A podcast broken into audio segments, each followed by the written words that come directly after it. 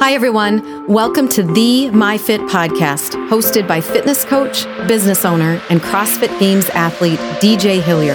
Physical fitness and podcasting are two of his life passions, and his goal is to train, educate, and inspire those who want to improve their general health.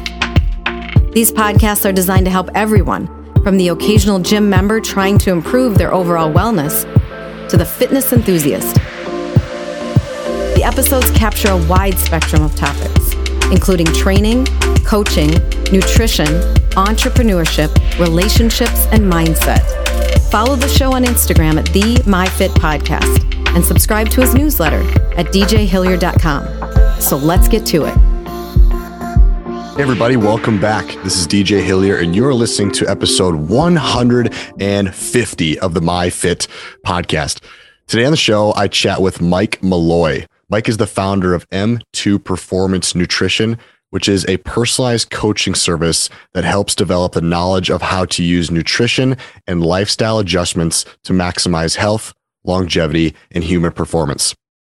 Mike has always had a natural interest in learning how to cultivate health and performance and has spent several years studying cellular biology, biochemistry, immunology, and of course, nutrition. Mike's career path has given him a unique perspective on how nutrition and other lifestyle changes can be used to maximize any goal you may have. Mike has also worked with over 40 CrossFit Games athletes, including people like Tasia Percevecz, Haley Adams, and Mallory O'Brien as well as other several professional and Olympic level athletes over the years. A few of the topics we got into today were first, where did Mike's love for nutrition coaching begin? And how did he form his company, M2?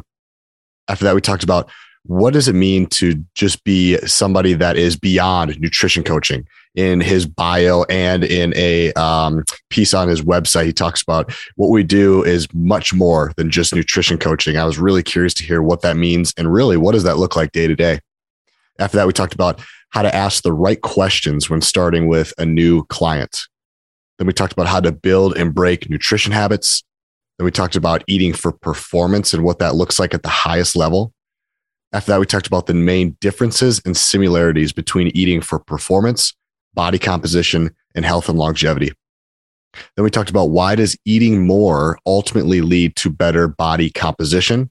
And lastly, how does stress and sleep play such a huge role in body composition? Why? And then how can we optimize it?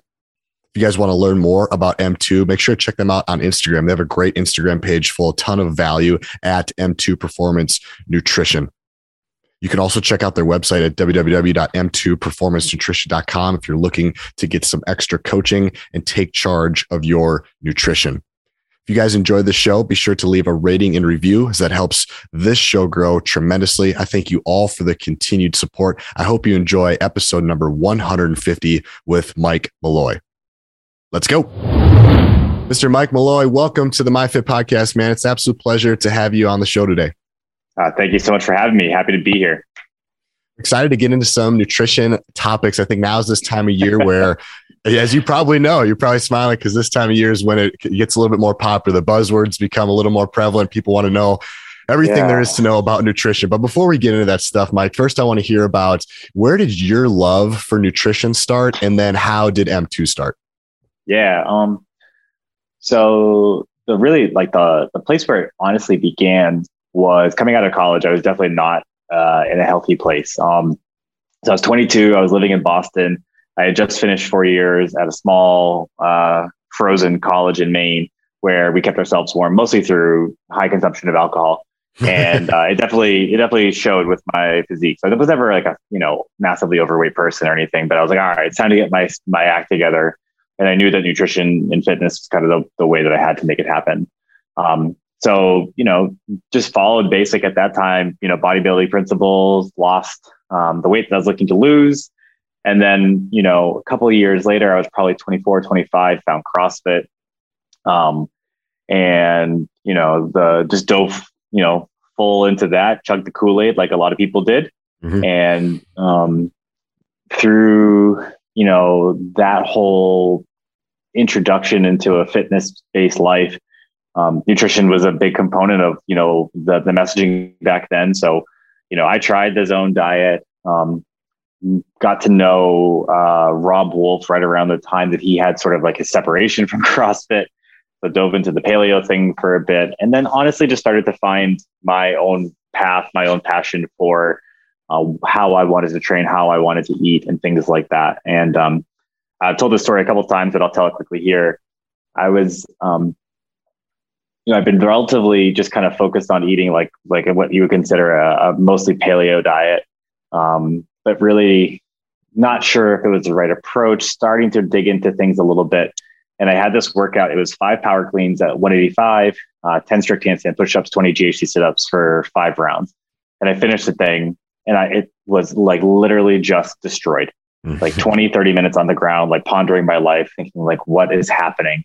and at the end being like there has there has to be another way um, so coincidentally i was in grad school at the time as well and um, studying all sorts of things completely unrelated to nutrition but it was like well hey i know how to use these databases you know research to figure out like what's out there like, let's figure it out and so you know i knew enough about energy system pathways that a lot of the work we were doing was you know uh, well above 65% VO2 max uh, into the anaerobic system, and that all of that was being fueled by glucose. And I'm like, okay, so I'm, I'm like chugging cans of coconut milk mixed with whey protein to keep my calories up. Where are my carbs? Like, where's my glucose? And I was like, this is something has gone awry. And so I just completely flipped the script on its head, started eating high amounts of carbohydrates, um, and started beating people that I really had no business beating in workouts. And so the the response from my friends, the people that I was training with, was like, "Are you taking steroids?" And it's like, "No." And they're like, "I'm on," you know, the, the cliche thing that I say that, "No, I'm on carbohydrates." but um, the second question was always like, "Can you help me?" It's like, "Yeah, absolutely." And so that's sort of where the passion for nutrition and the passion for coaching nutrition kind of came from. Very cool. And now you have company M2. Tell us a little bit about um, what what do we need to know about M2? Yeah, so uh, I founded M2 probably a good half a decade into my nutrition coaching career.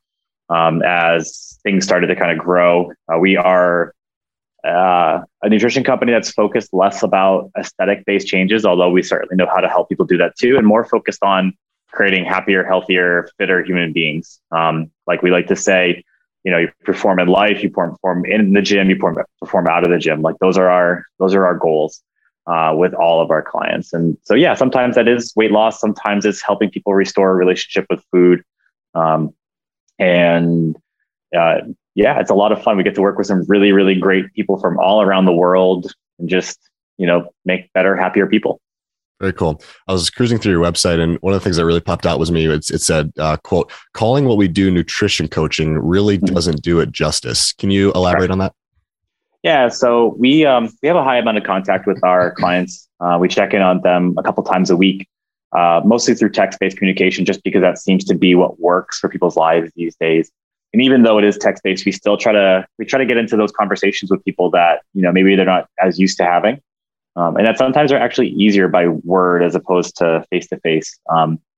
You know, what's life like? How's your stress levels? Um, because these things ultimately impact your nutrition. So if you're not sleeping well because you're stressed about a relationship or your job or finances or something, um, that is going to that is going to hundred percent show in your performance, but also in how you eat most of the time. And so it behooves us to ask those questions on one level, just selfishly, because it you know produces better nutrition. Um, but you know the other aspect of it is we just care. Like we care about clients on a deeper level than what their food logs are you know, and um, ultimately we want to help people in any way that we possibly can. So I've always said like I would market it as like a life coaching company to an extent if we could, but people would probably never hire us because it's a different thing to hire a life coach than a nutrition coach. But um, you know, for the clients that out there that want that sort of experience, we'll provide it for them. Uh, and if you just want us to kind of handle your nutrition and you know uh, help you optimize that and stay out of the weeds as it relates to you know the other stuff, we'll do that too. Right. It's funny to me because nutrition is something just like fitness where I think everybody has a different con- conception about it, whether they're depending on where they grew up and their surroundings, their environments. Like people see in, in, in keeping it nutrition specific, they see it very differently. Some people take it like, man, I know I'm about to have this conversation. You're about to take away all this food for me. Some people see it as the, you know, the life aspect. I'm, I'm trying to imagine, you know, the coach in you, if you have somebody that comes up to you, they, you don't really know where they're coming from. They could have a lot of different misconceptions. Where do you start with somebody who wants to work with you, Mike? What are some of the first couple questions you're asking them in order to really get into the nitty gritty of why am I here? Why do you want to hire me? Yeah, for sure. So, you know, somebody's interested in in working with us. Like, obviously, the the website is there for them to kind of get a sense of like what we do. But in a personal one on one conversation with somebody, you know, it's important to figure out what their like what their motivation for things is Mm-hmm. Um, you know, there's a there's a really good rule in sales, and I don't consider what we do sales, but I think it's applicable, which is don't sell people, ask them questions, mm-hmm. right? And you know, for example, like I've got my cell phone here, and so you know, you come into the store, and I'm like, look how great this cell phone is. It's got a camera, and it takes amazing videos, and you can watch all kinds of movies on this. And if you're like, dude, I just want something to call home every once in a while, I've completely missed the point. Right. Um, you know, and so it's the same thing when we talk to a nutrition client. Like, why, like, what are you looking for? Why are you here? Um, tell me about your history. Tell me about your relationship with food. And then I can say, all right, like I'm going to tailor my relation, my relationship and your experience to that versus trying to like shove you into our program, you know? So, um, if you spent the last decade yo-yo dieting, I'm going to do, I'm going to approach it one way. Mm-hmm. If you spent the last decade never once thinking about your food, we're going to approach it a totally different perspective, both from a literal logistics of like what you're going to do day one, um, but also sort of like the conversations that we're going to have, you know? Um, the first person I might need to talk to them about, hey, how are you feeling? What are your stress levels like as it relates to this you know phase that we're in. I know you wanted to come here to lose weight and i told you no for the first couple of weeks months. Um, how you handling that? Like you bought into it? Do i have to convince you? Uh, the other person it's going to be more along the lines of like hey what's this bed like for you? Like you never tracked your food before. Is it overwhelming? Is it simple? Um, and just kind of getting a sense of you know how they're handling that. So you know every little person every little client's kind of like their own unique snowflake and a good nutrition coach adapts to them versus forcing that client to adapt to the coach. Yeah, great advice. Uh, a, a, sentence that, or a question that I kind of bring up a lot. I'm curious if you use it. Is the idea of asking the client, maybe in a consultation or setting something like mm-hmm. that, how how big of a priority is this for you? You know, they come up to you, they have yeah. this goal, and to me, in a fitness yeah. world, so, so I'm a fitness coach. When when somebody says, "Man, I want to get some muscle ups," I just want to, the first thing I want to ask, and I don't mean it to be belittling or anything like that, but it's just like, well, how, how much of a priority is this for you? And if they say it's a good question because it gets them to reflect on, you know, I'll say one out of 10, 10 being like, man, I need this right now. And if they yeah. give me like, you know what, DJ, honestly, it's like a four or five then well i i know i know how to have that conversation with you because if it's a four or five then i'm going to treat it like a four or five. But if it's a really yep. big deal for you then then we have a different approach. Do you have that conversation? And the reason i ask i think is because i think a lot of people could probably agree that they want to eat healthier and look mm-hmm. better. People are all you know everybody's hand is up for that. But how serious are you really? Is that kind of a conversation or question that you'd ask too? Yeah i mean we, I've, I've had it in the past and what i found is that um uh you've got two different camps of people. Most people come in and ask that question to them, and they're going to give me an answer between like uh, a 7.5 and a 10, sure. right? Like very few people are going to say like five or lower. Um, and what the reality situation is then, is it reflected in their actions, right? And so you get two different people, and like one group camp is like, I'm on this, and they're like into it, and they're bought in, and everyone, and the other half of that camp is like, well, I thought I was into it. And then I realized that I'm going to have to think really differently about my social life, you know, and, you know, having some tough conversations with mom and dad about when I come home to eat, etc. And all of a sudden, what they thought was a, you know, an eight or a nine is now much more like a four or a five. And so to an extent, you know, I, I kind of let their actions speak to that question as opposed to directly asking them. And that's, a, you know, to be honest with you, I actually love the idea of asking them straight up and then using that information to kind of send it back at them later. You're like, well, you said it was a, you know, an eight or a nine, but your actions reflect that it's more of a four or five. Um, so, you know, we, we put a, uh, a post a while back and something that I've been saying for a long time is like your actions need to be aligned or your expectations need to be aligned with your actions, mm-hmm. right? Mm-hmm. And ultimately, your actions need to be aligned with your goals, you know? And so, um, I, you know, if you come to me and you say, Hey, I want to lose, you know, 15 pounds or whatever, or I want to go get that muscle up, whatever it might end up being, it doesn't matter. and you know you eat junk food every day of the week, you're sleeping six or less hours a night. Um, you know, you're not really paying attention to hydration and things like that. And you get pissed at me because you're not getting results. Well, like honestly, that's not my necessarily my fault. Like, yeah, I'm I should be there trying to motivate you and create behavior change. That's my job as a coach to an extent, but you can only bring a horse to water, right? You can't make a drink. On the flip side of that, if you're eating, you know, if you're weighing and measuring your food 90% of the time, uh, eating high, you know, high quality stuff, sleeping eight hours a night in a pitch black room, you know, not just moving the hour or, you know, hour and a half that you're in the gym, but the other, you know, 14 waking hours of the day, you're also somewhat active. And then I'm not producing results for you. Well, now you got a, a right to be pissed at me, you know? And so that's for me kind of like where the, where things kind of end is like, I'm going to let that dig that, um, your actions dictate to me how serious this is.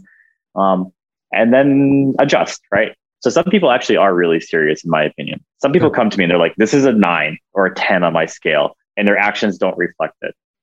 And sometimes it is, okay, I really, it's just not that important to me. But sometimes it's actually just people have this, um, what was described to me once as like an immunity to change, right? So as an example, let's talk about a guy who says, I want to lose, you know, 10 pounds, but every Friday night after work, he's at the bar, he's having five or six drinks and can't seem to get out of his way. And then the next day he's making bad decisions. He's not making progress. So you ask that guy, like, hey, is this important to you? And he's like, yeah, it's super important. Well, then why are you at the bar drinking?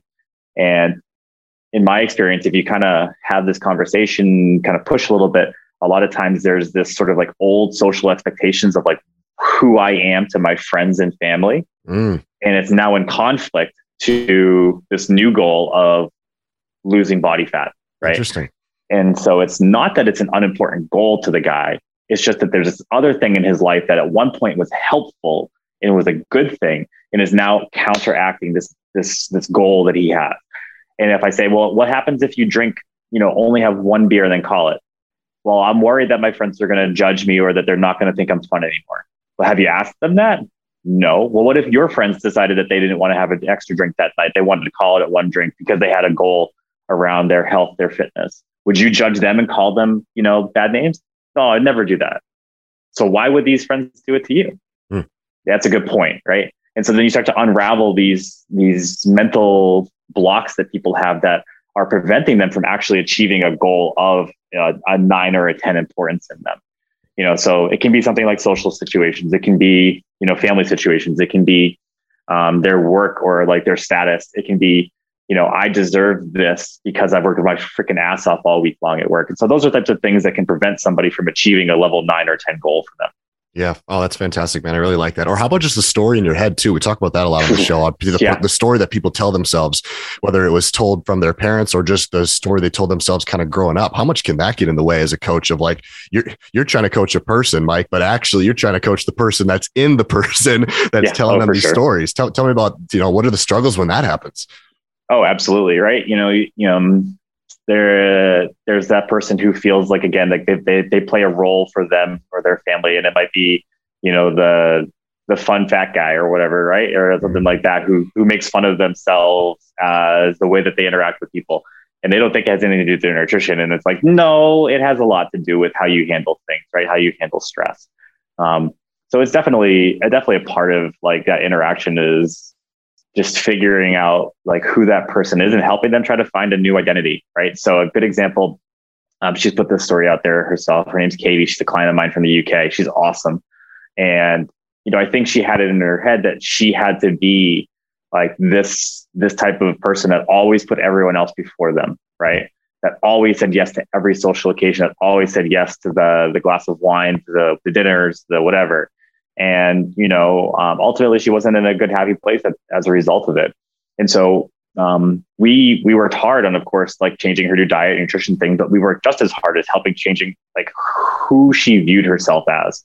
You know there's a great book i, I imagine you've read atomic habits mm-hmm. um, where like he talks a lot about you need to create a new identity for yourself in your head because once you do your actions will be much easier to align with that so if you view yourself as the people pleasing friend, you are going to act in that way and you will make decisions as it relates to all of your goals that are in line with who this person's identity is.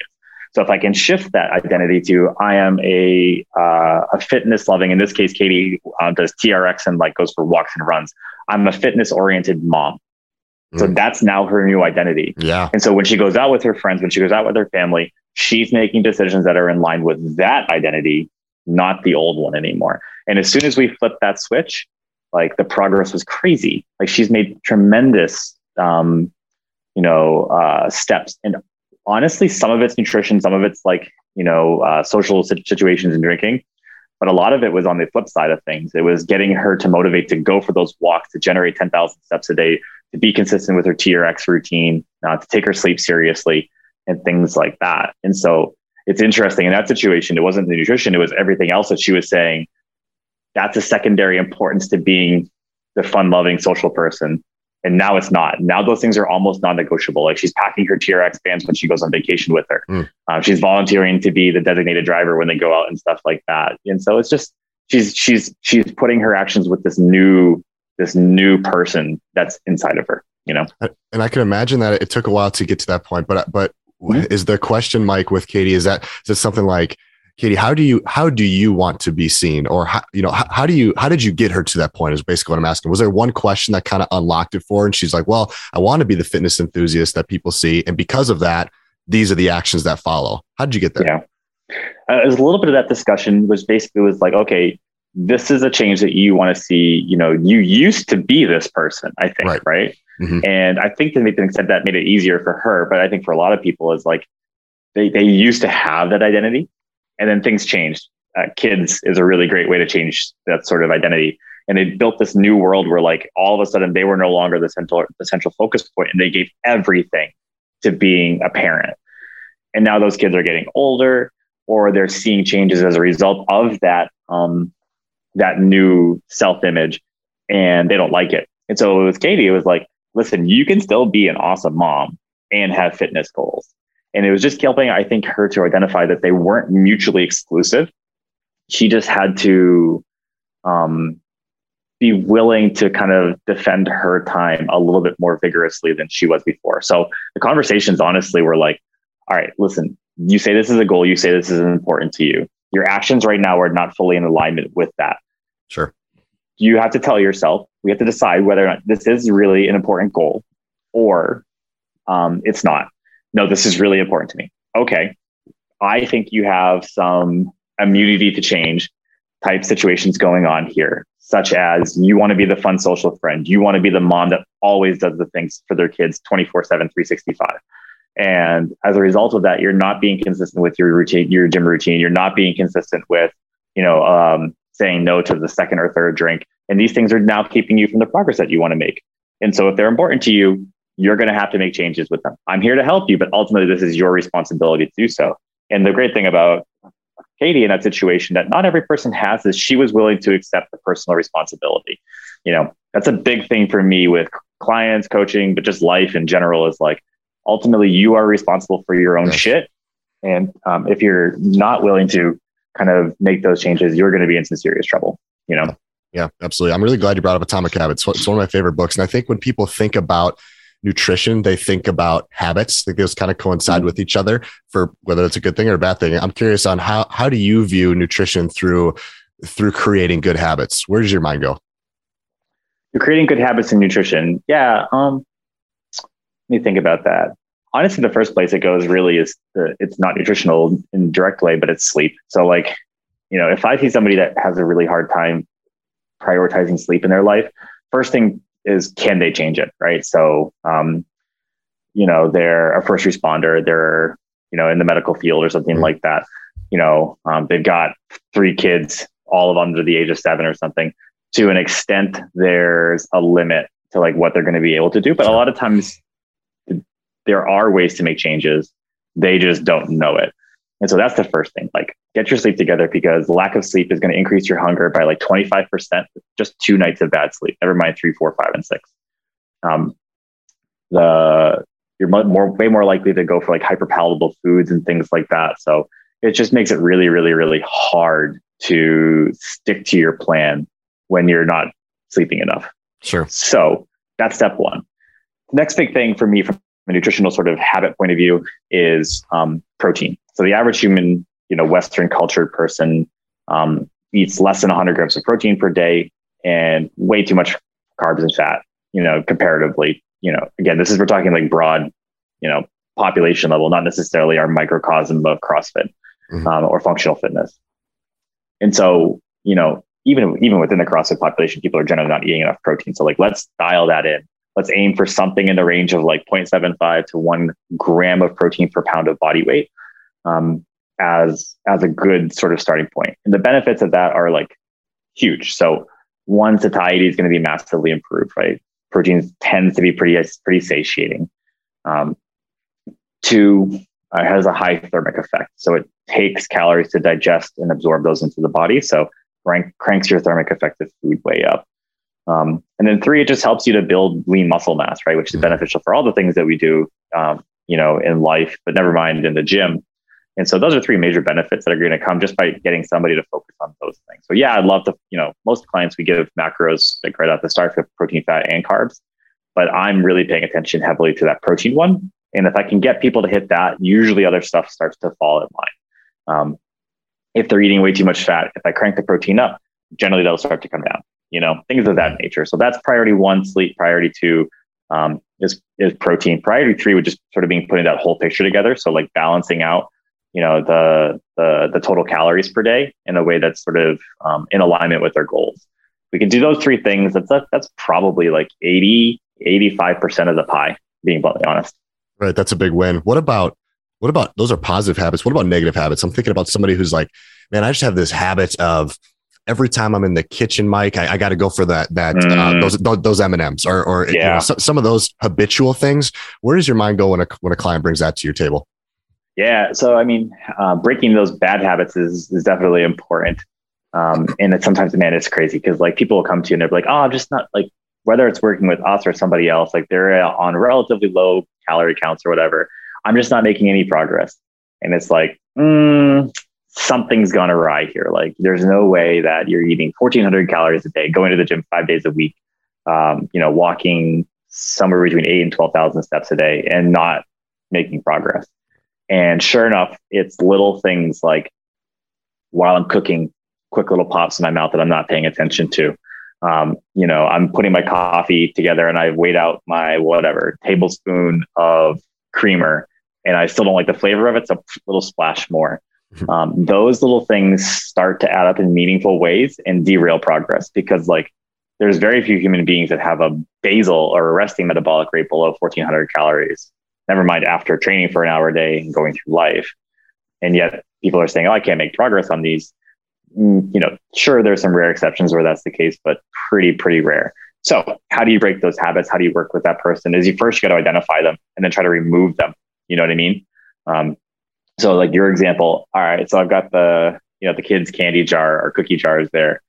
If you see it at the end of a long, hard day of work, when you come home mentally fried, little bit stressed out, you are going to go for those. You know, it would be like getting you know you could be the most devout person ever. If I get you hopped up on ecstasy and drop you off, you know, at a rave, like bad shit's going to go down, right? right like right. your bad bad choices are going to be made. And mm-hmm. that's sort of like the, the the the hormonal sort of response that you're dealing with when you come home from a long stressful day at work and that stuff's just staring you in the face. Mm-hmm. So like create distance, right? Put it somewhere that it's not so easily visible visible. I promise the kids will still ask you for the freaking cookie. You'll you'll be able to give it to them, you know. Um, those are the good examples. It's just honestly, first is just bringing awareness to it, and then secondly, trying to create just enough separation and like space for that person to to pause, right, and get past that immediate sort of like snap reaction. If you can get that person past that snap reaction to more of a a conscious decision, they'll usually slow down enough and make a one that's that's in line with their goals. It's just, you know, yeah, we're we're emotional beings and we sometimes act before we think, you know.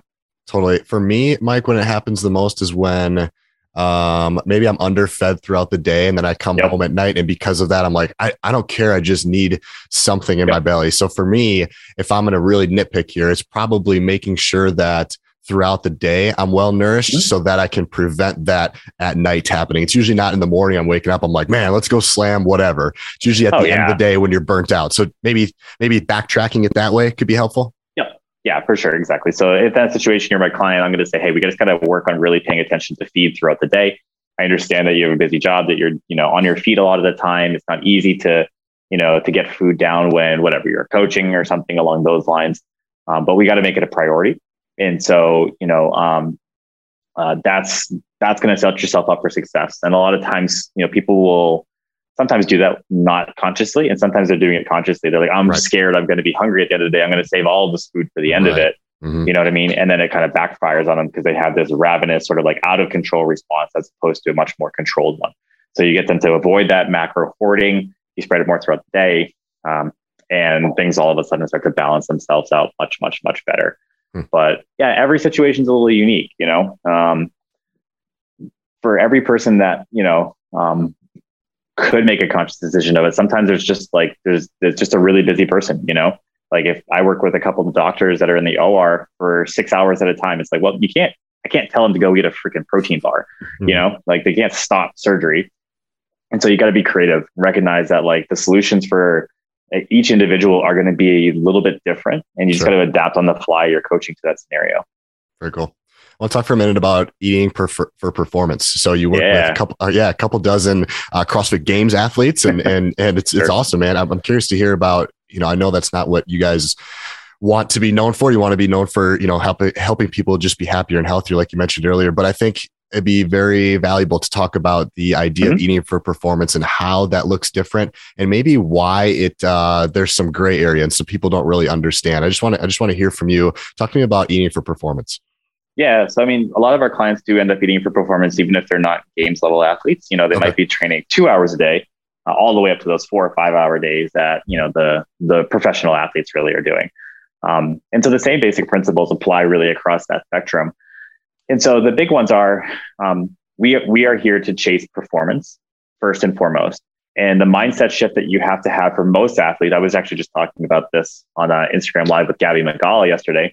Uh, you know, sixth place at the games, third place at Rogue, is a lot of people come to us, and especially the female athletes, with the mindset of I'm going to eat as little as I possibly need to to do the things that I want to do in the gym.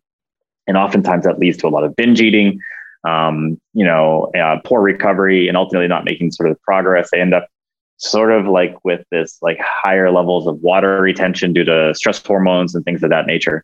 And so they come to me eh, or someone at M2 and we crank their macros up, you know, slowly over time in some cases and other times a little bit more aggressively. And um, specifically, you know, the thing that kind of works or that goes counter to most of our society is like just tons of carbohydrates. You know, um, I don't have a games level female athlete on less than 400 grams of carbs, you know, um, and that could be somebody who's on the smaller side, um, who's a good example. It's like Fee Saghafi. She's like 135 pounds soaking wet. Like she's 3,200 calories a day, you know, um, like, uh, who's another good one?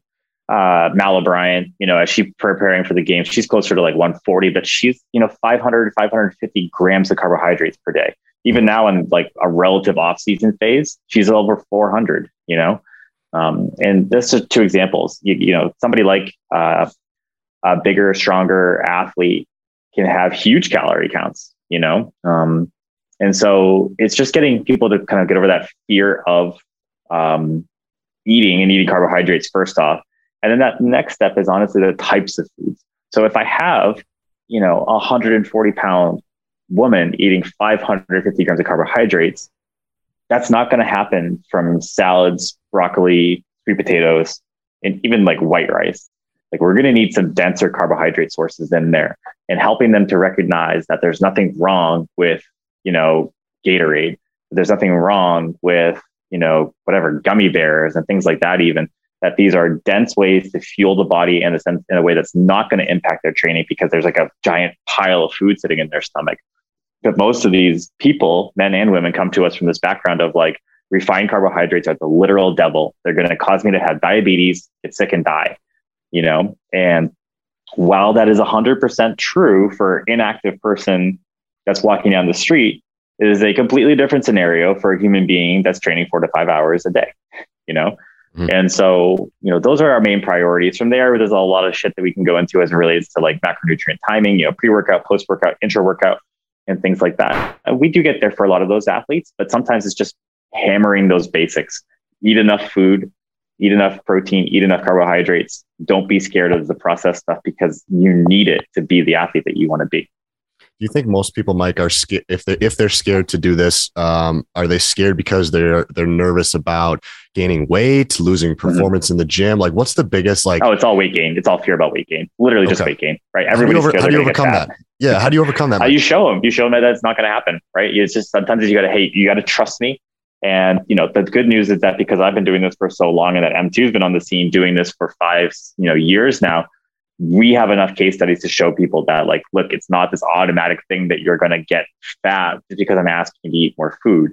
You know, we have dozens and dozens of stories now of people going from um, what was, you know, trying to eat 1,400 calories a day while training two, three hours to eating 2,800 calories a day um, and looking like a totally different human being with just like muscles everywhere and abs that weren't there before, despite eating, you know, supposedly less food. And, um, you know, get people away from the scale, right? Like, listen, you've been under fueling yourself for years now. We're going to do it appropriately. You may gain body weight, but it doesn't mean it's body fat. Like, you might actually finally be building the muscle that allows you to increase your squat, increase your deadlift, even increase your pulling and pushing with gymnastics and things like that because you have muscle now. Um, what's a good example of that? Oh, um, let's just think about somebody like Haley Adams, right? You know, so still a relatively, you know, smaller athlete, you know, tall, you know, uh, longer, leaner, and things like that. When she started with me, she was like 135 pounds.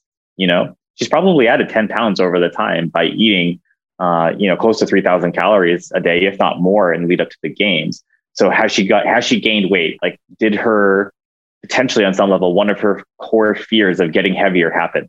Yes. Mm-hmm. Was it that she gained body fat? Uh, no, right? Right, right? Like she's just she's just getting more muscular, right? Mm. And so she, yeah, she's still got a ways to go as it relates to what her goals are for strength and things like that. But that's a perfect example of somebody that learned to eat more, you know, fixed um, some of their performance uh, holes as a result of under eating, and now is you know a heavier but ultimately better athlete. Mm-hmm. Yeah, interesting. I think how I see nutrition, and I, I don't know if this is correct, but if somebody's coming up to me and they want nutrition advice, I kind of want to put them into three different buckets, Mike. And my thought is like, are you are you eating for performance? Are you eating for body composition? Or are you eating for just health longevity? And that, that's just kind of how 100%. I frame. It. Okay, cool. Yep. So so if you see that as well, uh, how, what are the differences? What are the main differences uh, yeah. between the three? Where, where, where's your mind go there? Yeah, so I think there's like overlapping. I, I have a like I do a nutrition presentation a couple times a year, and I have like a literal visual. It's like overlapping Venn diagrams, right?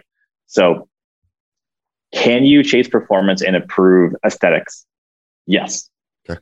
Can you chase performance and improve health? Yes. And in both of those situations, it's to a point, right? So at some point, as you chase performance, if you do so in a way that's also distracted by this aesthetic based goal of getting leaner and leaner, you are going to make sacrifices to your overall performance. Same thing. So uh, for your health, like no one would ever argue that being a pro, you know, football player, even like a pro, like tennis player or anything else like that, is a healthy long-term pursuit. Most of those athletes have, uh, once they've retired, some pretty serious like physical ailments that they're dealing with. I think we're going to see the same thing for people in the functional fitness space. Absolutely. That doesn't mean it's not a worthwhile pursuit. Like you're going to have shitloads of fun memories to, you know, to live the rest of your life or to remember for the rest of your life. But it, it should be, it should be known. I think as it relates to the nutritional space, the, the, the place that's really at the most interesting for your audience and for me as a coach is that that health or excuse me, the performance versus the aesthetic side of things. Yes. And where I think people kind of get themselves confused is they see people like Tia-Clair Toomey, you know, uh, Annie daughter Haley, Mal, Emma, mm-hmm. out there with incredible physiques while also eating for performance. And they say, well, I should be able to do that too. And the reality of the situation is that there's sort of like, um, there's the people that are able to perform at their absolute physical best while still having really um, desirable aesthetics, right? But that does not mean it's applicable to everybody. So for for every athlete like that, there are examples of other athletes that I can think of mm-hmm. that to chase their their most aesthetic perspective would cause sacrifice to their performance. So let's just think about athletes that I've worked with that I've, I've had talks about this with. Somebody like Atasia Percevecz, who you've had on your show, Mackenzie mm-hmm. Riley. Mm-hmm. Um, there are others who I, I have in mind, but I haven't worked with them. And so I don't want to put their names out sure, there. Sure. But, you know, both of those athletes had desires to be leaner. And if you compare their their fittest levels, like so, you know, when Tasia was at her fittest is probably like Wodapalooza, you know, or the games when um her, when it was you know her and Chyna and the rest of the Mayhem crew and they just dominated, right? Mm-hmm. Um, that was probably her fittest. I would say she was probably top ten fittest in the world. She was just on a team at that point. Like her aesthetics were not something that she was happy with. Like she felt like she carried more body fat. You know, she had tons of muscle mass that she wasn't really super excited about and things. Um, and so for her to chase aesthetics, she would have had to be less fit because she tried. She's tried before it didn't go well. Same thing with Mackenzie, right? Mackenzie is, you know, I think at her best finish was somewhere around 15th place at the CrossFit Games. Um, and, you know, would she have liked to have been leaner? Yes. But every time we tried to make that happen, her performance just tanked. Like literally, she's like, I feel like garbage. All of my strength is gone. I can't, I can't get into the gym to do the things that I want to do, that I need to do to go out there and be my best, you know? And so it's frustrating for an athlete like that. Never mind one who isn't a games athlete that's just sitting at their local yeah, gym being yeah. like, I see all these people doing it. Why isn't it, why is it not the same for me? And it's like, your situation is different. Mm-hmm. You know, so many of these people have, are definitely blessed with good genetics. That's, that's for sure one thing that we can't ignore. A lot of them have literally been doing some form of strength training since they were children, like literally pre-pubescent through the years of puberty doing things that were that were designed in this way that I think have lasting benefits. You know, some of them are professional athletes. Like literally, this is all they do. There's one athlete who uh, I worked with. I don't work with anymore. She's you know super super super high profile, high success. You know, she finished training and she went home and sat on a couch and relaxed. She would take mm-hmm. naps. She would sleep nine to ten hours a night. I compare that to some of my other performance based clients that have the same goals, the same desires, but when they finish their five hours of training, they go coach for four more. They get seven hours of sleep per night. And that's the that's their absolute best. They're giving it everything they got. They get seven hours. They have relatively stressful lives. They're living, you know, paycheck to paycheck. And so that produces a different physique in my mind. You know, if I gave them all those advantages that the other person have, I'm not saying that they necessarily would be across a CrossFit Games athlete, but they would probably have that better physique that they're looking for in combination with the performance. And so all of these things, lifestyle, genetics, you know, training history are going to be um, determining that health, or excuse me, that performance aesthetic balance. And sometimes you have to make sacrifices to that that leanness to be your absolute fittest. A hundred percent for sure. Mm-hmm. And so, if I'm hearing you correct, Mike, basically what we're saying is that better aesthetics doesn't always mean better performance, and better performance yep. doesn't always mean better aesthetics. Aesthetics, a hundred percent true, a hundred percent for sure. And, and how do we?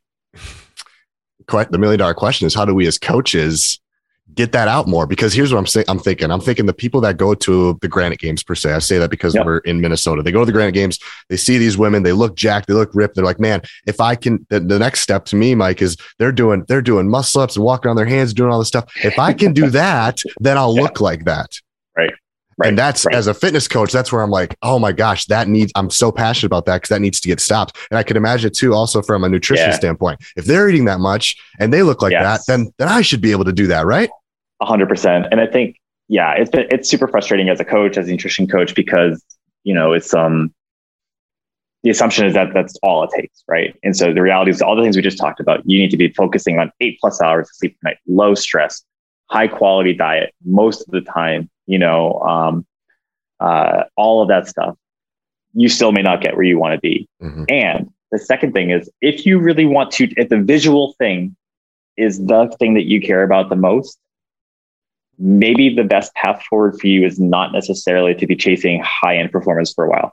Maybe it's to come into the gym, train 60 to 90 minutes, you know, hypertrophy based, you know, strength based, go home, take an hour long walk, not a flipping sled drag you don't put a weight vest on, you don't run for goodness sakes, but like a low stress walk for an hour, right? Generate 10,000, 12,000 steps And that may actually give you the aesthetic changes that you're looking for. So I can't even begin to tell you how many times people have been like just so fed up with not making the progress. And I'm like, will you try this for me?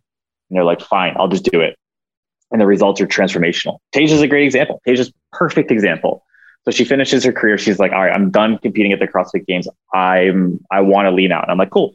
But she's still like, to we'll use the lack of a better term, she's still addicted to CrossFit, right?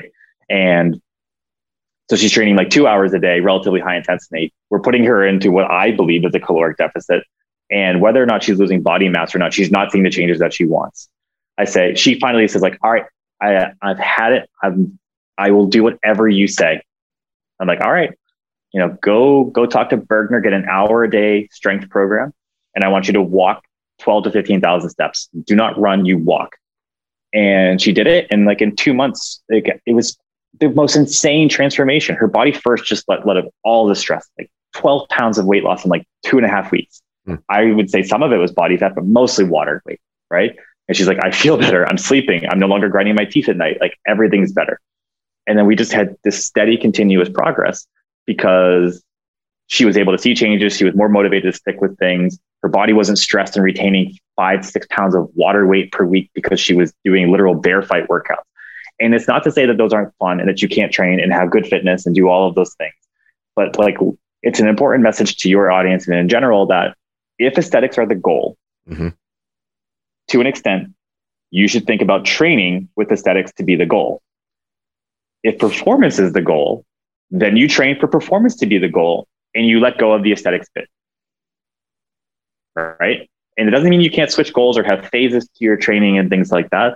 But don't confuse yourself that like CrossFit is the best thing that you could possibly do to generate elite aesthetics just because there are examples of that in the community. Right. Mm-hmm. That's where I view things. 100%. I couldn't agree more. I smile because I'm like, yes, we, this is the message that needs to get pumped out. And when we were talking uh, off air, you, you, said one of the things you want to talk about was the realization that cutting weight is much easier mm-hmm. if they take the intensity oh, down dude. a notch or even 10. So now we're not even talking aesthetics per se. I'm not really talking about just getting a six pack. I'm just talking about losing weight. Can you educate totally. us, Mike, on why is it easier to cut weight if we take the intensity down? Whereas I think most people are thinking, I got to crank the intensity up, man, because I got to lose yep. this weight. Teach us. Yeah. Yeah. So I think, uh, again, so some of it is just like we were talking about that stress response. Um, there's a, there's a really great nutrition nutritionist out there. His name is Lyle McDonald, and he kind of, um, you know, for, for he's controversial and he says some stuff that I don't necessarily agree with, but he described this thing with uh, weight loss um, people where you know they're in deficits but they're training with relatively high intensity high frequency and they generate this sort of like what he calls like squishy fat. And it's this like water based like sort of retention and they just feel fluffy. And if they take a rest day it's like whoosh it's gone right? And so it's that that, that lack of stress that actual uh, re, um, recovery that the body is getting that says okay we can let go of this water weight that i think is part of it. The other thing i think is I don't know about you or the listeners that you have, but if I go and do, I don't know, let's just take a relatively no, well-known high intensity workout that's moderate duration. Oh, um, I, let's just say like a 20 minute AMRAP with, you know, squat cleans, biking, um, and I don't know, it doesn't matter, GHD sit ups or something like that. I finish that. I all I want to do for the rest of the day is go sit and eat. Like I just want to go home and eat food and mm-hmm. sit and not think about work or do anything. I'm a zombie. You know what I mean?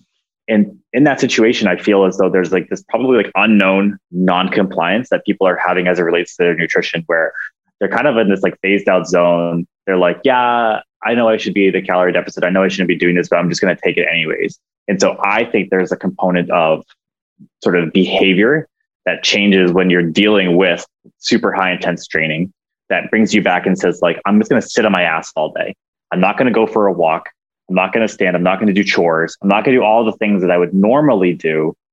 I'm just going to literally sit here and not feel great for a couple of hours. Sure. You know? And so um, it's almost like maybe it's maybe it's grabbing an extra handful of food or maybe it's just sitting there and not moving for three hours. That's then getting people out of the calorie deficit that they're working so hard to generate in the first place Right. And so when you move to a a lower training intensity style program, like leg days are still pretty brutal. Like I won't lie. Like I mm-hmm. do a lot of strength training, and I I'll finish a leg day, and I won't be super excited to do stuff for an hour afterwards. But like once I've had a meal, I'm usually pretty good to go. Um, but you finish those training sessions and like, yeah, you're you've worked hard for sure, but I can go home and function. I have much more sort of willpower to stick with everything else for the rest of my day, going for that walk, eating high quality food, staying hydrated, getting the sleep mm-hmm. that I need to get. I'm so much more motivated to do those things because I haven't just poured every ounce of my daily willpower into an hour long session at the gym, you know, going really hard on a strength component, really hard on whatever gymnastics or a skill component, and then crushing myself with a metcon. Um, not to say that that's how people train, but you know, a lot of people train that way. And I think over time, those little things just start to add up, and you start to see some progress, and then that's just very motivating. You know, I I can't tell you the number of clients that I've done this with, where it's like we make these changes, we move away from the intensity, and then they're just like, wow, I feel a lot better. I have so much more energy to go out the rest of my day. I'm, uh, I'm more focused in my decisions. Everything's just cleaner. Like I have a much cleaner approach to my nutrition and my lifestyle right now. Right. Would it also make sense to Mike? Like if they're in a, cal- a caloric deficit and they're training as if they're not. So let's say they're eating, you know, 1400 calories a day, but they're doing CrossFit every day. Like you can see that those things are really off. But maybe if they take out the CrossFit and they bring it and they and their exercise is a little bit lower intensity, that that style of training will match their style of eating a little bit better. So there's a little bit more of so. remedy there. Does that make sense at all? I think so. I think so. I also will say that one, I think you're right for sure. I think there's also this sort of conception that like CrossFit is a really high calorie output training mm. modality. Yeah, and I don't not. think that's necessarily true at no. all. Right. So like, let's think about a really well run hour long class. Sure. Like let's talk about a, a, good quality gym. So for me, that looks like, you know, some mobility mm-hmm. and mm-hmm. some, some warm up, warm up activity for 10 to 15 minutes. Right. And then, you know, very few gyms are just going to do one piece, sort of like old school 2008 CrossFit. So there might be a strength component to it. Per- perfectly fine. Let's say it's, um, uh, ascending, you know, set to five deadlift, one rep, you know, we're building up to one heavy set. That might take 15, 20 minutes. So now we're at the 35 minute mark. We have a transition period, five minutes. We do some more skill, um, you know, movement review for whatever is coming next um, to make sure that people are moving well. Let's say it's power snatches and push-ups, mm-hmm. Right? So we remove, we want to review exactly where we want our elbows. We want to make sure the bar is staying close. We're going to do that for six or seven minutes. We have a, then maybe seven to 10 minute you know, higher intensity piece. So what have we really done? We did a warm up that didn't probably, you know, a lot of mobility work, just kind of getting the body loosened up, ready to move. We did one set, maybe two sets of relatively heavy deadlifts. We transitioned. We did some light PVC barbell work. You know, you know, um, got the the movement prep ready. Not a whole lot there, and then we worked out hard for seven minutes. Yep. For a guy my size, 185, 190 pounds, maybe 300 calories mm-hmm. burned, maybe, right? You know, that's one day, like, sure, like you're going to have another day, maybe it's a 30 minute piece or something like that. That'll be a higher output, but those aren't there every day. And so I think some people massively overestimate some of that training. Now I change that to, um, let's say it's a more of a strength hypertrophy based training approach. So I come in, I'm going to do, um, you know, alternating exercises of um, bench press or strict press with uh, pull ups or barbell rows or something mm-hmm. like that.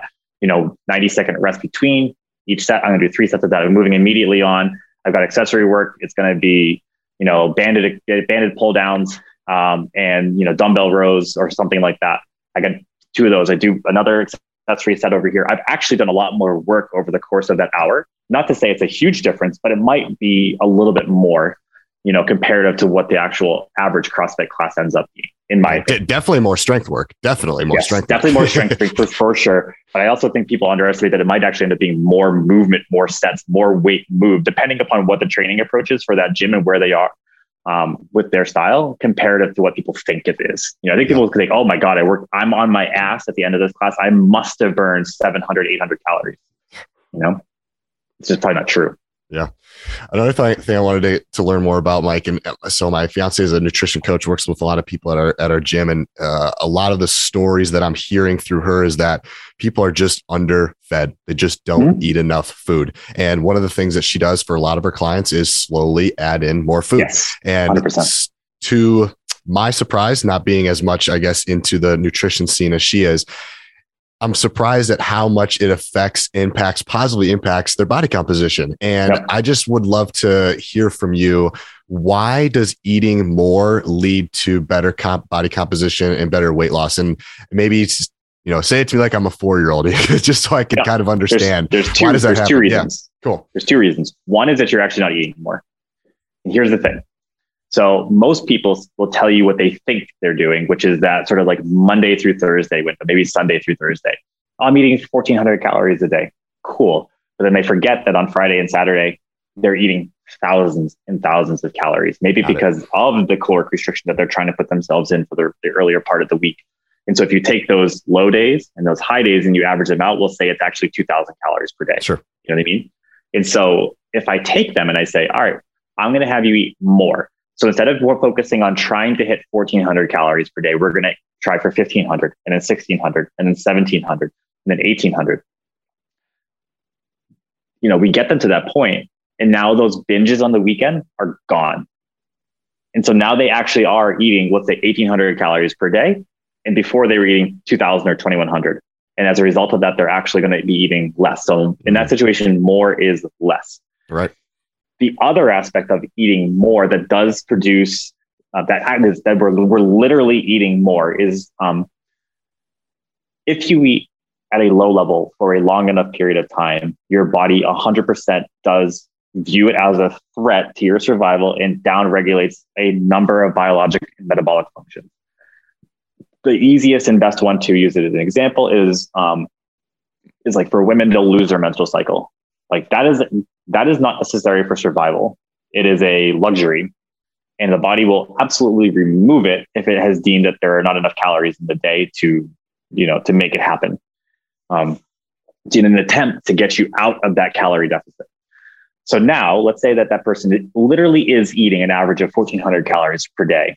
Their, you know, uh, some of their biological functions have decreased, you know, um, it's not repairing, you know, tissues as well as it possibly should. The menstrual cycle is gone. Um, no more bone remodeling. So, you know, more likely to have, you know, breaks and sprains and things like that. So now I come in and I increase you over the course of six weeks to say 2000 calories per day. Mm-hmm. All of those biological processes come back on and all of them require energy. And so even though I've increased your calories by, let's say, 600 calories per day, you've also increased your caloric output by, let's say, 500 calories per day.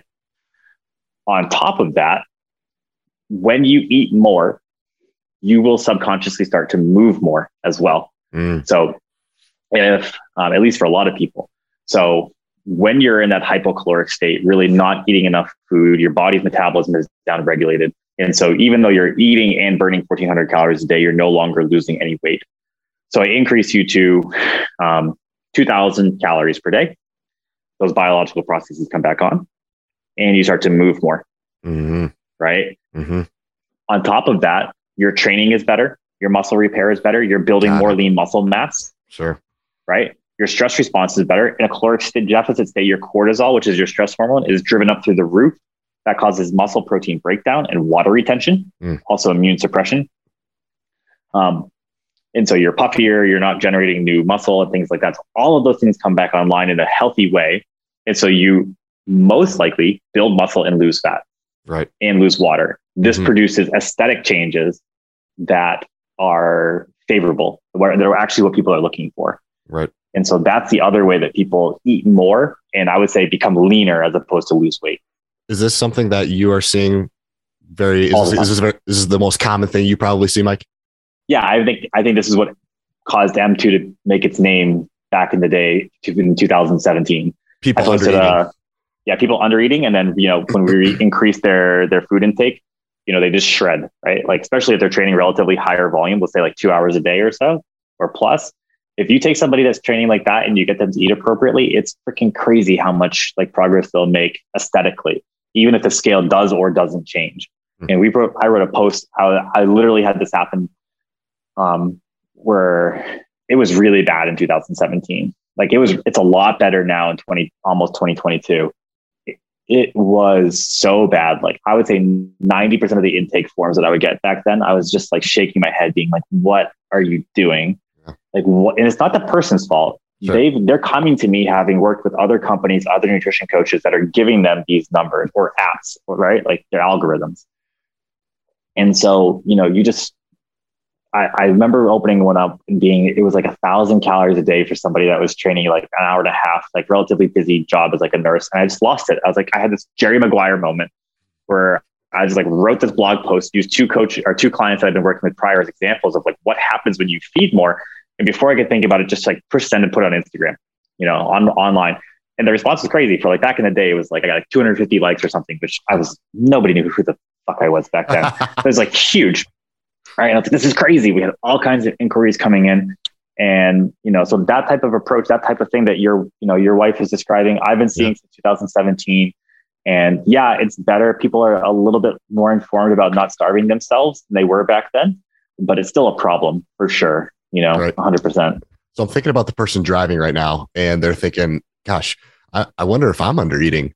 Do you have a a sign? Do you have something that they could kind of yeah. think about if they wonder if they're having that question right now? Yeah, for sure. So there's a couple of different ways that I think about this. Um, I'll give you a couple of easy ones. So one is your sleep quality. So you should be able to sleep most of the night through without waking up staring at the ceiling. You know, maybe once, get up, go pee, go right back to bed, have no issues falling asleep. Uh, if you're waking up multiple times, if you're waking up before your alarm clock goes off, despite wanting to sleep later, that's that's a sign that things might be problematic. Mm. You know, um, low training energy, right? So you're just not making any progress in the gym, like at all. Like you're like, dude, I am stuck at the same back squat level for the last, you know, years. Like, what's going on? Great example, like high level athlete, Kristi Eramo, right? Worked with her. She hadn't PR'd her back squat in forever. Within two months of getting her eating appropriately, just just this past year, she hit like a, a new PR, and it was just like, you know, she wasn't eating that badly before, but she was stuck from an endurance athlete mentality, you know, help change it up a little bit and boom, strength gains like crazy. So that's another sign.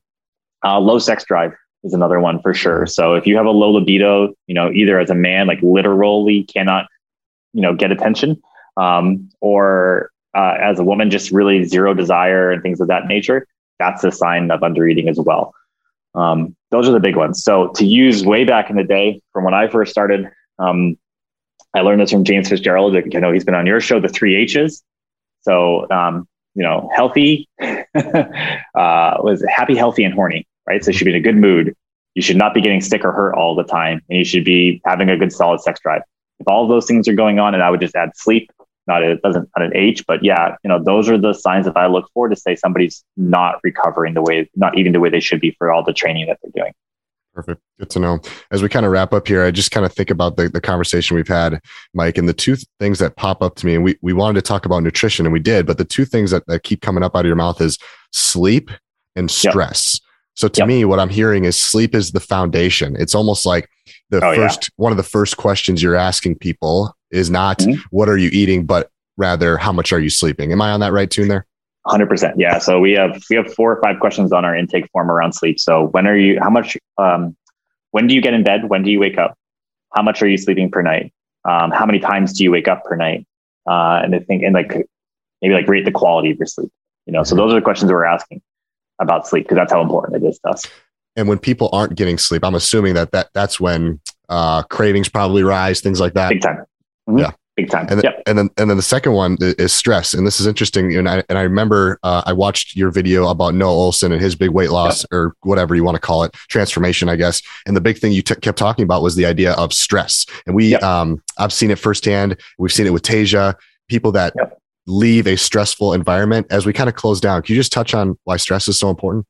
Yeah, for sure. So, um, this, the body does like pretty much view stress from a hormonal point of view in one way and one way only. Um, and that's the production of a hormone called cortisol. So, you know, forgive forgive the exclusion of like the flight or fight response. Like you get into a car accident, you get that like adrenaline rush. We're not talking about that. Um, so cortisol is a your major stress hormone. It's necessary. We need it to live. It's not a bad thing. It's a bad thing in excess. And so, you know, this the stress response was evolutionarily designed for 10, 20,000 years ago when um, stresses were short lived, right? Like for the most part, it was not a, a long, arduous, never ending stress in the same way that bills are, mm-hmm. that, you know, the modern life never lets up and things like that. Never mind training stress, right? Training produces the same stress response as well. And so all of these things can compound um, and sort of uh, cause issues. So one, um, it can cause you know muscle protein breakdown, so uh, more injuries and things like that. Two, it can cause immune suppression, cause you to get sick, and those things. None of that, neither of those are going to help your nutrition. The last one, though, that's a little bit more directly connected to nutrition is um, the best way to blunt that cortisol response, that stress response, is to spike your blood sugar. And so this is one major reason why people stress eat. So forgetting, forget the Tasia example, forget the Noah example for a second. Let's just talk about somebody who has a lot of stress in their life and is yeah, struggling yeah. to control their nutrition, mm-hmm. right? Probably a lot of your listeners. Yes, I know I, I've been there. So you come home from that long day of work, you're stressed, your cortisol levels, your, your stress hormone is literally higher than it should be. And you reach for that bag of chips or cookies or whatever, and you have it and you feel better. The reason why is because as that sugar comes into your body and spikes your blood glucose, it stops that cortisol response. It's literally stopping the stress response. This is the major reason why people stress eat. It hmm. a biologically, you know, programmed survival response. Because oh. doesn't it make sense evolutionarily? 10, you know, 5,000 years ago, if you were stressed, it makes a shitload of sense to go eat a lot of calories because who mm-hmm. the hell knows when you're going to eat again? But the problem is in our modern world, the stress is never ending, right? Kids, work, bills, all that stuff. Those never go away. We're always stressed and we have instantaneous, continuous access to food. So we're always able to battle that stress response with, you know, with too much food. Right. And as a result of it, we get programmed to, oh, this is how I solve my stress problem. And I just get stuck in this loop. And then I gain 20 pounds before I really even rec- recognize what's going on. Funny story. I didn't really understand stress eating. I under, I got it. I understood it like physiologically. I couldn't understand it from a personal level. And then I had a kid. Mm. I was a stress not eater for most of my life. So like college, like exams and stuff, I don't need food. Like yep. for a day before, don't need it. I'll be fine just didn't want to eat, appetite gone. Competition, same thing, kind of struggled to eat. And then I had a kid and she'd be crying. And I'd finally get her down after like two hours. And I'd be like, I want to go eat an entire fucking pizza, like the entire thing. Right. And it will make me feel better. Right. And um, it was the first time in my life I truly understood it. And I was like, holy shit, this is stress eating. This is like, I a hundred percent feel better after I've done this this is very addictive. This feels good. The problem is, of course, it's not a long term solution to anything. It doesn't solve any of the problems, right? Yeah. So that's just you know more nutrition coaching. Like you got to people get people to break that cycle and recognize that they can go for a walk, they can do some breathing exercises, they can talk to their partner and be like, "I'm stressed to freak out right now. Can we just like figure out a way to deal with this?" And if you can, you know, transfer that at least most of the time, not all of the time, to a, a non food based solution, you're going to be better off for it in the long run, you know? Right. And how true is it that our body just holds on to it? I mean, we saw with Noah oh, yeah. too, and, and Tasia. It just seems that when people get away from CrossFit, I mean, I look at um, yep. Camille, like, yes, she got into a different sport, so she might be an yep. exception, but it seems like when people get done with CrossFit, Mike, they get leaner. Totally. 100%. I'm, I mean, and, and, CrossFit and I'm super like, what stressful. the heck? Yeah. CrossFit yeah. is a super stressful sport, right? Like, it's, um, it's high intensity most of the time, especially at sort of the affiliate level, right? Like every day people come there for that like endorphin hit, you know? And if you don't give it to them, uh, you know, mm-hmm. even though you probably shouldn't, they'll go find somebody else that will. Mm-hmm. And um, that that is stressful. You're not meant, in my opinion, to simulate a bear fight five to six times a week. You're really not. And if you think about it, this is the crazy thing for me is that like if you go back to 2006, like when you know CrossFit HQ started putting workouts like online, it wasn't that way either. No, Mm-mm. it was like Monday was five by five back squat, and that's it. Tuesday might be yeah. Cindy, and Wednesday was a 5K row. Mm-hmm. Now that's just Monday, right? True. Like literally now that's just Monday. Like that's all like pushed into one class, and we're gonna fucking go like gangbusters to get through all of it. I've been to gyms where I'm like, holy moly, why are we doing all this so much? Like, this is like, you know, because people have now made CrossFit the focus. Mm-hmm. It used to be, we're going to do this to go do other stuff. We're going to surf, we're going to ski, we're going to rock climb. And now it's like, this is it. And so, you know, a, a, five by five day where we focus on good form and warming up and stuff is no longer acceptable from the, the mainstream CrossFitter community, you know? So it's, it's definitely evolved. And I'm not sure necessarily in a, a way that's healthy for our hormones in the long run, you know, yeah. at least at least not if you're not eating enough. Can you handle that training? Yes. but you got to eat enough and sleep enough to do it. I don't want to give your listeners the perspective that like we're these delicate little flowers that can't handle intensity. But if you're going to train like that, you gotta you gotta eat. Like you gotta eat, and you can't be worried about losing weight in that situation. You got to be focused on performance. Good point.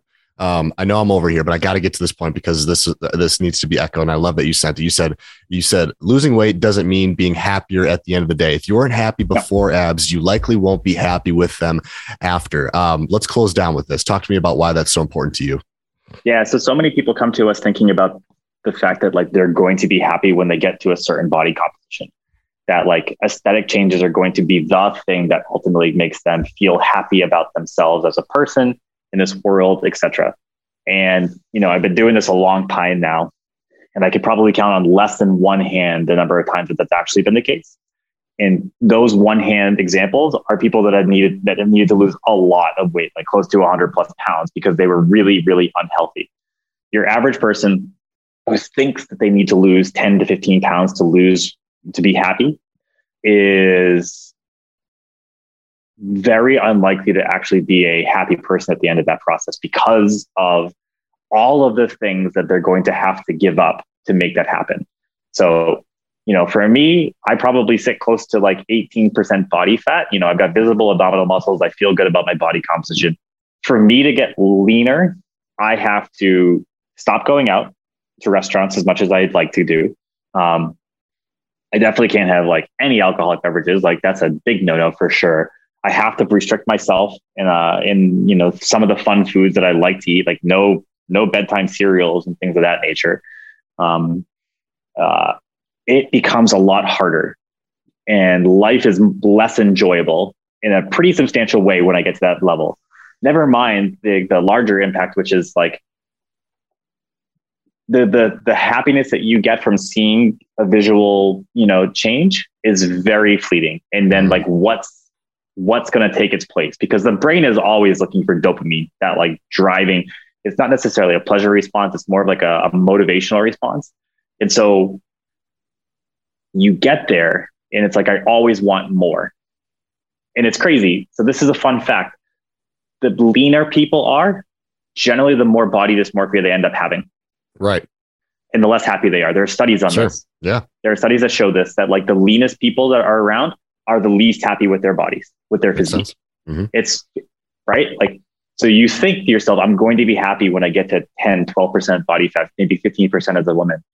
But the reality is it's almost the exact opposite. You get there and you're like, is wow, that because totally it's, it's never enough. You just, you just want more. Is that, is that what you mean by that? Exactly. Like yeah. they're constantly dopamine, like hunting and stuff like that. It's just never enough. It's literally never enough and it wasn't that fulfilling the, in the first place. They got there and they're like, okay, cool. Like I thought this was going to feel different, mm-hmm. but it doesn't. Like I, I might get a little bit more attention from people at the gym and stuff.